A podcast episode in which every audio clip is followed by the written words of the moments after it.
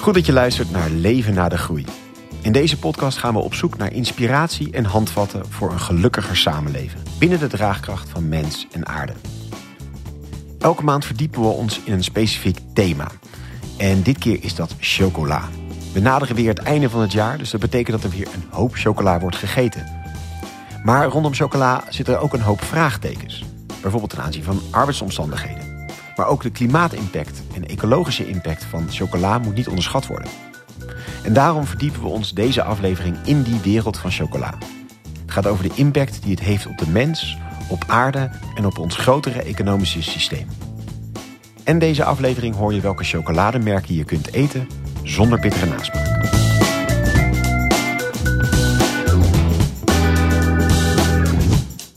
Bij mij aan tafel Matthias Oltaar.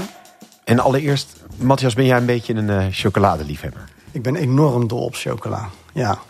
ja en, dat kan ik niet ontkennen. En uh, kleeft er voor jou ook inderdaad zo'n ja, schaduwzijde aan chocola, zou je het zo zeggen? Of vind je dat iets te sterk gezegd? Ja, een bijsmaak op zijn minst.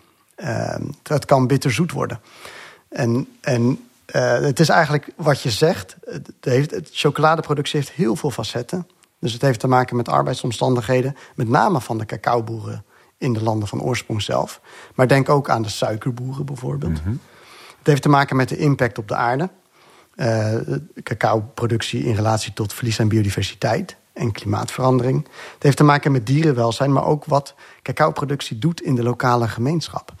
Uh, wat ik zelf heel treffend vond, het is inmiddels bijna twintig jaar geleden dat de Keuringsdienst van Waarde een hele serie uitzendingen heeft gemaakt over cacaoproductie en vermeende misstanden daarin.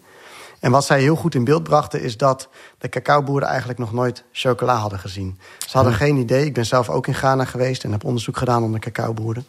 Maar ze hadden geen idee wat, wat er met hun cacaobonen gebeurde. Het enige wat ze weten, uh, wisten was dat er af en toe een vrachtwagentje kwam met iemand die betaalde voor de cacaobonen en de bonen meenam. En de rest bleef een mysterie. Oh, jeetje. Ja, ja maar anders, ja, en andersom is het even goed voor ons een mysterie van wat gebeurt er nou in die cacao-dorpen ja. daar. En, en je noemt een hele hoop facetten. Wat maakt nou dat het zo'n complexe industrie is? Dat hier, nou, nou goed, logisch dus en terecht is ook die associatie aanhangt van er zit een hoop potentiële en reële misstanden rondom chocola. Ja. ja, het heeft ook heel erg te maken met de manier waarop de cacao wordt geproduceerd. Dus je moet je voorstellen dat de cacao dat kan alleen maar in de buurt van de evenaar groeien. Dus het is eigenlijk per definitie ver weg van de consumerende landen ja. uh, vandaan. Uh, immers, we hebben chocola zo bedacht dat het smelt bij lichaamstemperatuur. Dus dat betekent ook dat het vaak in wat koelere landen wordt gegeten. Mm -hmm. uh, er is ook chocola in Afrikaanse landen wat niet smelt bij lichaamstemperatuur. Maar dat is, dat is een stuk harder en, en, en daar weinig uh, te krijgen. En het zijn cacaobomen.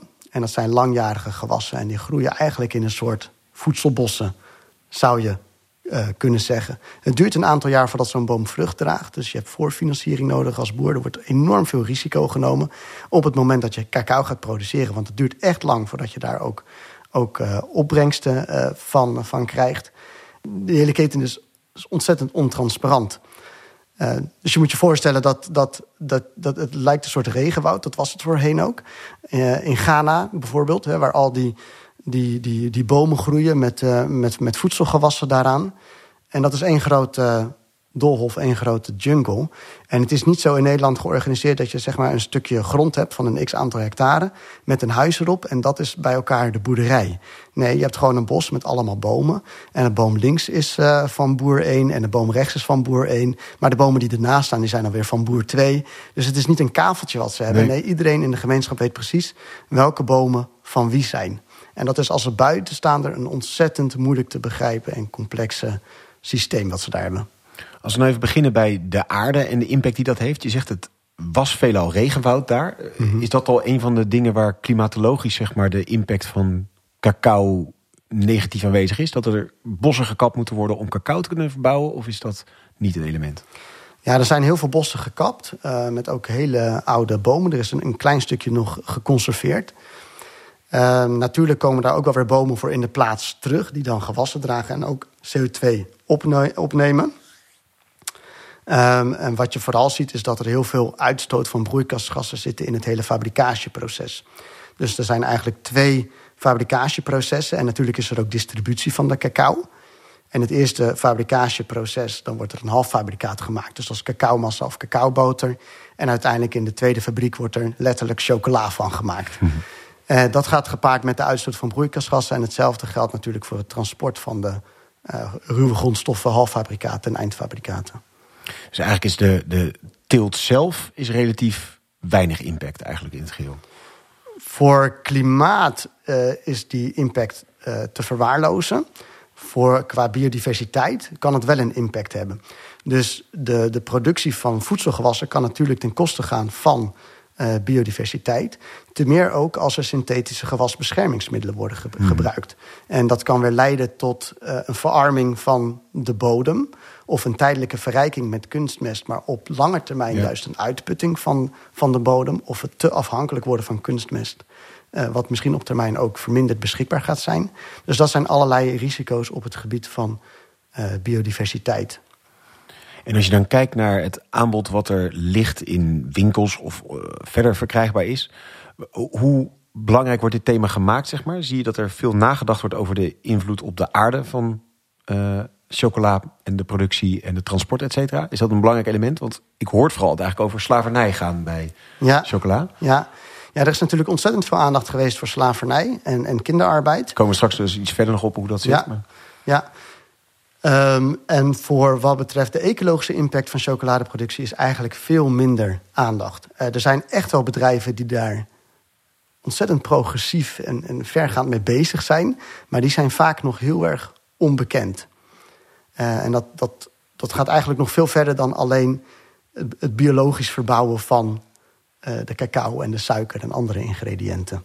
Want in welke zin gaat dat verder? Nou, er is bijvoorbeeld één chocoladebedrijf in Nederland, Chocolate Makers, die gaat zelfs zo ver dat ze, dat ze hun cacao per zeilschip, de Tres Hombres, van het land van oorsprong naar de fabriek in Amsterdam eh, transporteren. Mm -hmm. uh, dus in plaats van CO2-uitstoot compenseren, willen zij dat aan de voorkant eigenlijk al voorkomen. En dat zeilschip heeft niet eens een noodmotor aan boord. Oh, dat is wel heel fanatiek, ja. Ja, ja en als die cacao vervolgens in de fabriek komt van Chocolate Makers in Amsterdam, dan is dat ook weer een uh, CO2-neutrale fabriek. En vervolgens gaat het van daaruit naar de winkels in, verpakkings, uh, in biologisch afbreekbaar verpakkingsmateriaal. het wordt vooral in Nederland verkocht, maar in Duitsland zijn er ook veel fans. Dus wat ze bedacht hebben, is dat ze twee keer per jaar een chocovaart, in mijn beste Duits, organiseren. En dan komt er een hele club mensen uit Duitsland in bakfietsen naar de fabriek in Amsterdam toe. Laden die bakfietsen vol met chocoladerepen en gaan dan weer distribueren in Duitsland. Dus zo op die manier proberen zij ook echt de uitstoot van broeikasgassen uh, ja, te beperken, zo niet tot nul terug te brengen. En dat is uiteindelijk ook weer in het belang van die boeren. Dus ja, fair trade is belangrijk. Een goed inkomen betalen aan die boeren is belangrijk. Maar als klimaatverandering ja. op een gegeven moment leidt tot verwoestijning van hun leefgebied, waardoor er überhaupt niks meer kan groeien, omdat de regenval gaat veranderen, omdat het warmer wordt, uh, dan heb je niks aan een fair trade certificering. Uiteindelijk heb je een vruchtbare bodem nodig. In de eerste plaats om überhaupt iets te kunnen verbouwen. Dat uh, over naar die, die klimaatkant, dan naar die fair trade toe.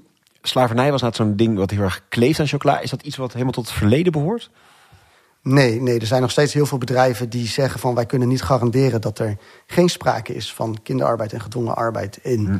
De productie van uh, cacao. Zelfs Tonis Chocoloni, toch een, een, een, bedrijf dat vrij bekend is geworden met, uh, op dat gebied, durft dat niet voor 100% te claimen. Hoewel zij wel ontzettend ver zijn op dat gebied. Dus hm. zij zijn daar wel in echt pioniers in de eerste plaats. En ze hebben daar ook echt wel heel goede resultaten behaald, die ze ook extern laten verifiëren. En wat maakt dat het zo moeilijk is om dat te bestrijden? Dat heeft dat met die ontransparantie naar te maken. Van je, het is gewoon niet lastig te achterhalen wie waar nou precies werkt en waar aan werkt, waardoor je ook moeilijk kan controleren of er geen kinderen aan werken bijvoorbeeld. Ja, dat klopt. Het is ontzettend moeilijk om te controleren.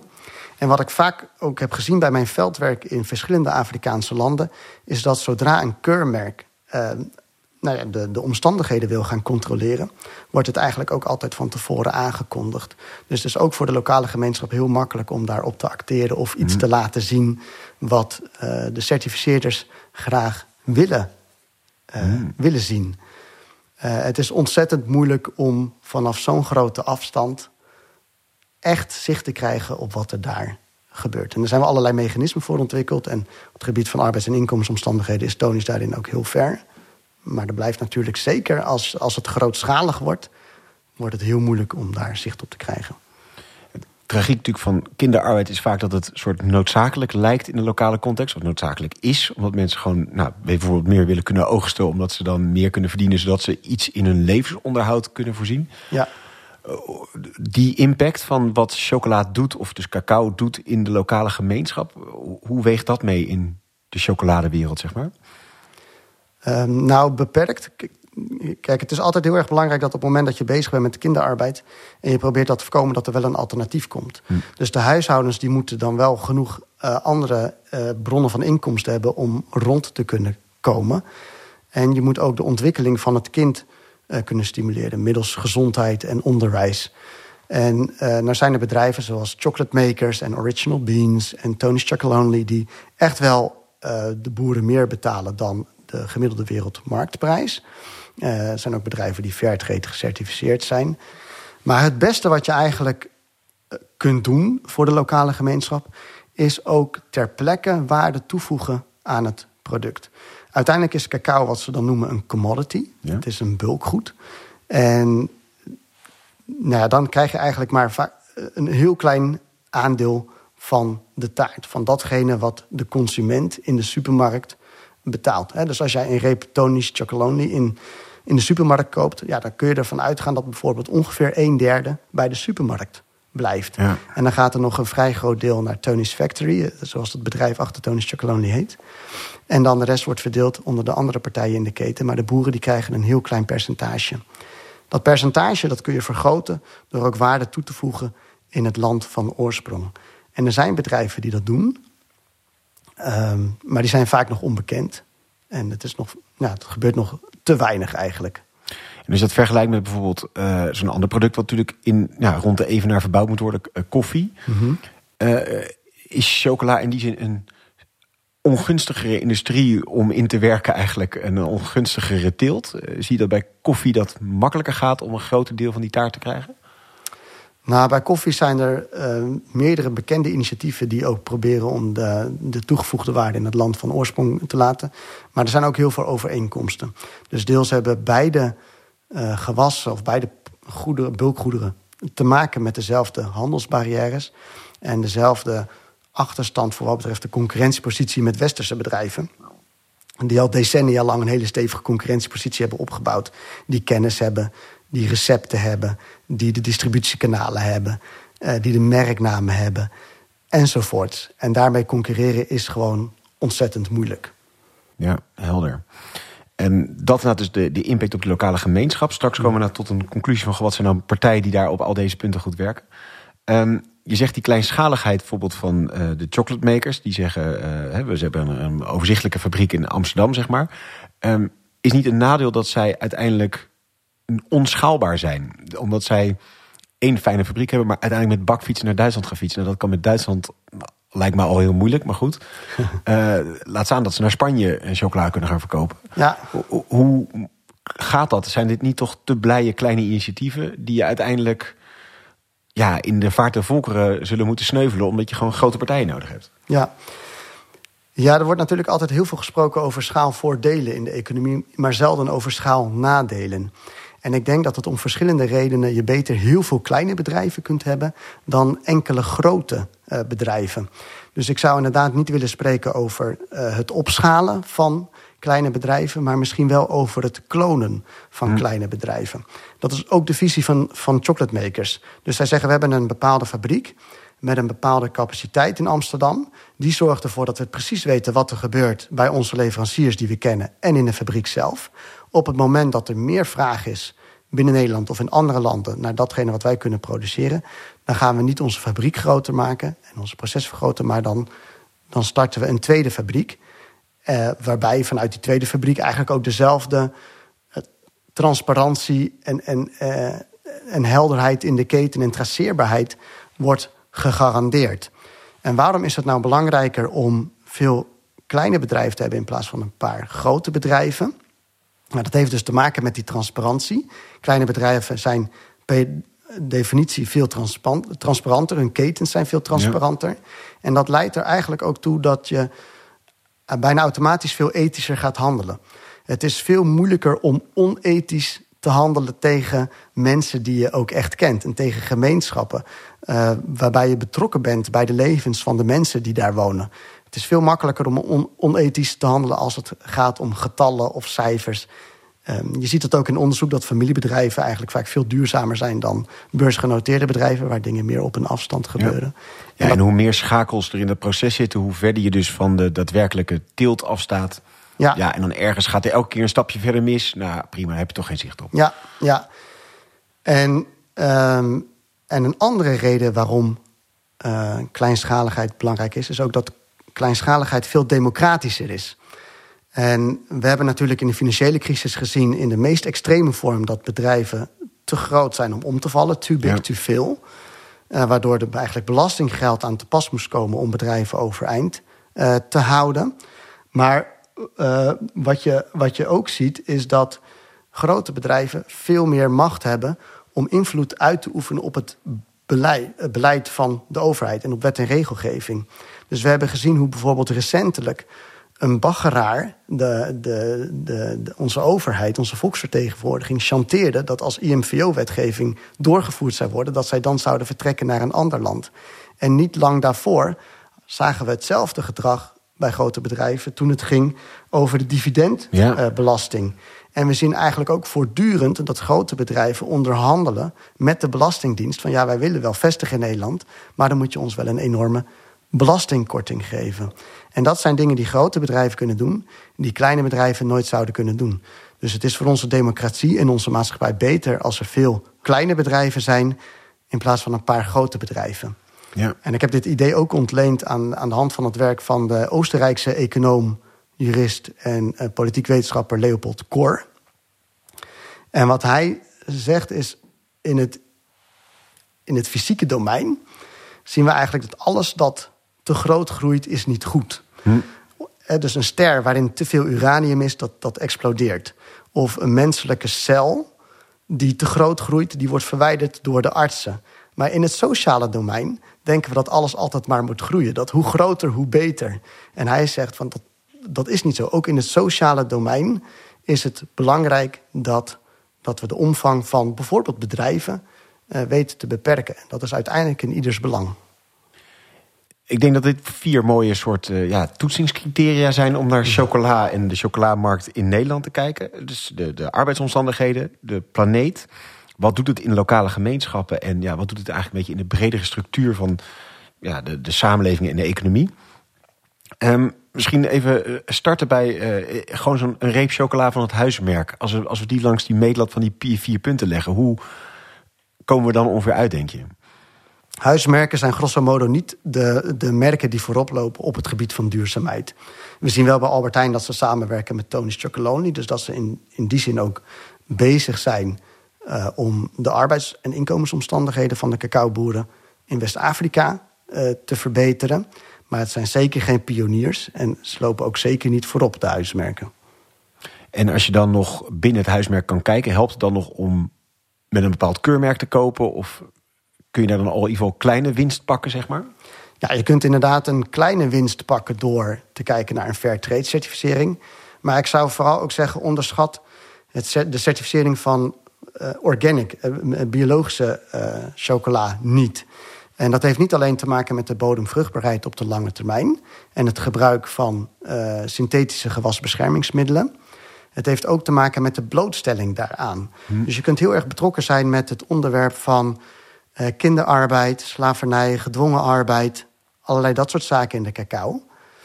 En als je dat weet te verhelpen, maar vervolgens. Die mensen uh, zichzelf met helemaal met gif bedekken omdat ze dat moeten spuiten op al die spullen. Ja, ja. en er lopen gewoon kinderen uh, door die boomgaarden heen, de, die boerderijen. En iedereen in het dorp. Mensen gaan van het dorpje. De, de huisjes in, in Ghana die zijn geclusterd in het centrum. En daaromheen is allemaal bos met bomen waar ja, verhandelbare gewassen vanaf komen. Maar als ze dan naar de waterbron lopen, ja, dan gaan ze ook langs die, langs die bomen. En als daar dan allerlei hormoonverstorende en kankerverwekkende insecticiden, herbiciden, pesticiden worden gebruikt. En mensen hebben geen beschermende kleding daarvoor. dan, dan is dat een risico. En dan wordt er wel eens gezegd, ja, ook vanuit Fairtrade wordt er wel beschermende kleding geleverd aan de cacaoboeren. Maar er zijn meer mensen die daar rondlopen dan alleen de cacaoboeren zelf. En je kunt niet voortdurend beschermende kleding aan hebben, dat is één. Nee. En een tweede is dat we niet moeten onderschatten hoe warm het daar is. Het is uh, ook wel voorgekomen dat het gebruik van beschermende kleding juist weer leidt tot hitteletsel. Ach, dus uiteindelijk kun je het beste, maar gewoon helemaal Bij geen... de bron aanpakken. Ja. ja, hormoonverstorende en kankerverwekkende stoffen gebruiken. Want dat geeft alsnog een enorme bijsmaak wat mij betreft aan de chocola. Zeker. Dan misschien een beetje een soort tussencategorie. Niet de, de, huismerken waar je zegt dat die lopen niet voorop. Partijen die misschien deels voorop lopen en deels minder goed lopen. Welke merken zitten daarin? Ja, dan denk ik dat het, het, het meest in het oog springen toch wel Tony's Chocolonely is. Um, wat ik al zei, zij hebben heel pionierend werk gedaan op het gebied van arbeids- en inkomensomstandigheden. Zij betalen 50% meer dan wat de, eh, de wereldmarktprijs, of de, de wereldmarkt eigenlijk vraagt.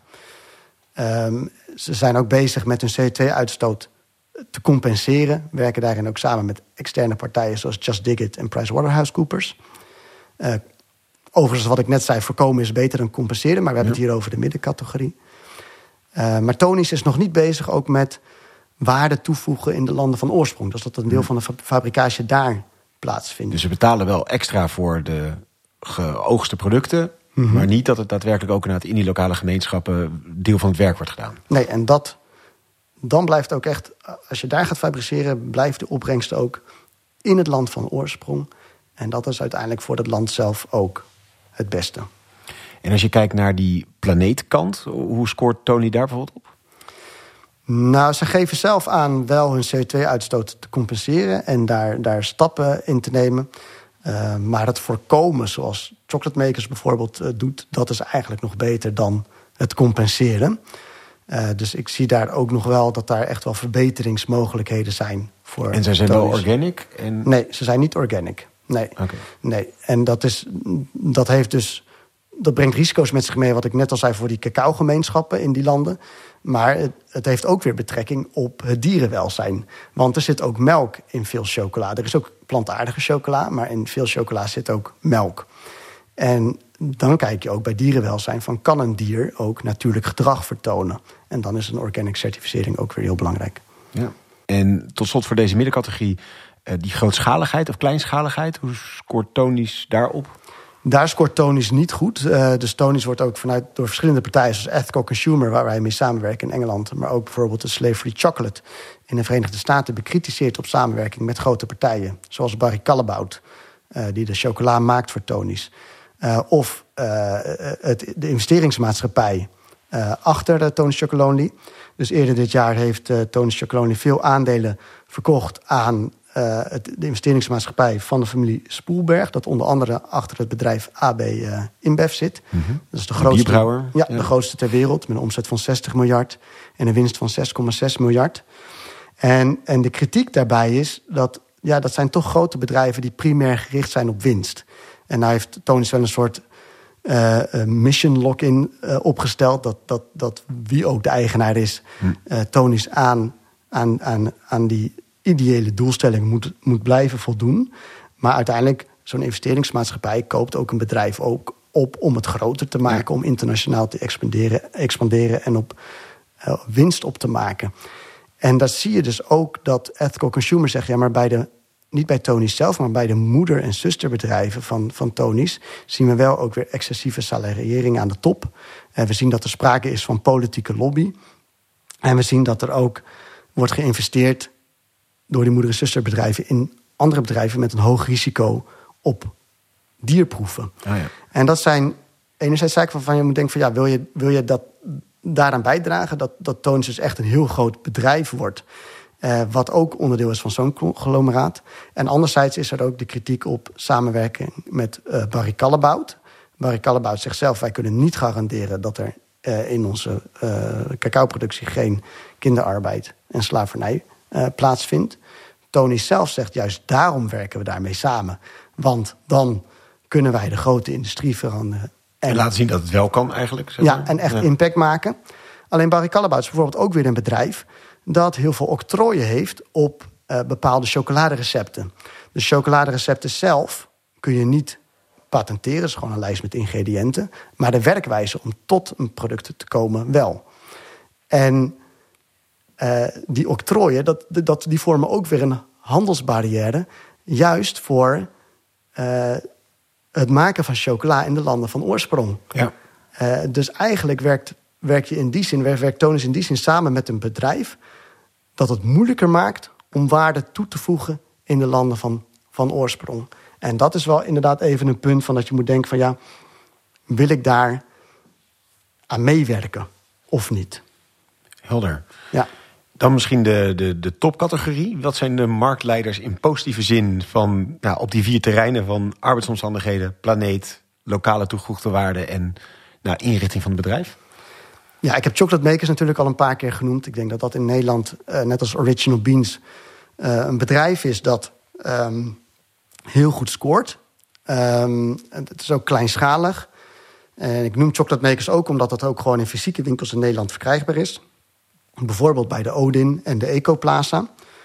Uh, en ze hebben ook veganistische uh, uh, chocoladerepen. Dus dat is dan ook weer goed in het kader van dierenwelzijn ja. en uitstoot van broeikasgassen. Dus, en Chocolate Makers uh, is ook bezig met het toevoegen van waarde in de landen van oorsprong. Dus dat een deel van het fabrikageproces ook daar plaatsvindt. Het is ook mogelijk om chocola te kopen wat in de landen van oorsprong volledig is gemaakt. denk bijvoorbeeld aan Monchoco chocolade. Uh, en er zijn andere be bedrijven die ook heel goed scoren, zoals Pacari, Ferrafrique, Ombar en Vego. Dat zijn denk ik allemaal heel onbekende merken. Maar die scoren dus heel goed op het gebied van dierenwelzijn, organic, fairtrade en het toevoegen van waarde in de landen van oorsprong. En je kunt deze lijst ook vinden op onze website. En in de show notes. Ja. Heel goed. Uh, dankjewel, Matthias. Volgens mij een heel uh, uitgebreid college over chocola. Een, een uh, intransparante wereld die je hoopt toch een beetje wat transparanter hebt weten te maken. Ja. Dank voor het luisteren. Deel deze podcast vooral met wie dat ook moet horen. En vergeet je niet te abonneren op onze podcast, want dan blijf je op de hoogte van nieuwe afleveringen. Heel graag tot de volgende keer.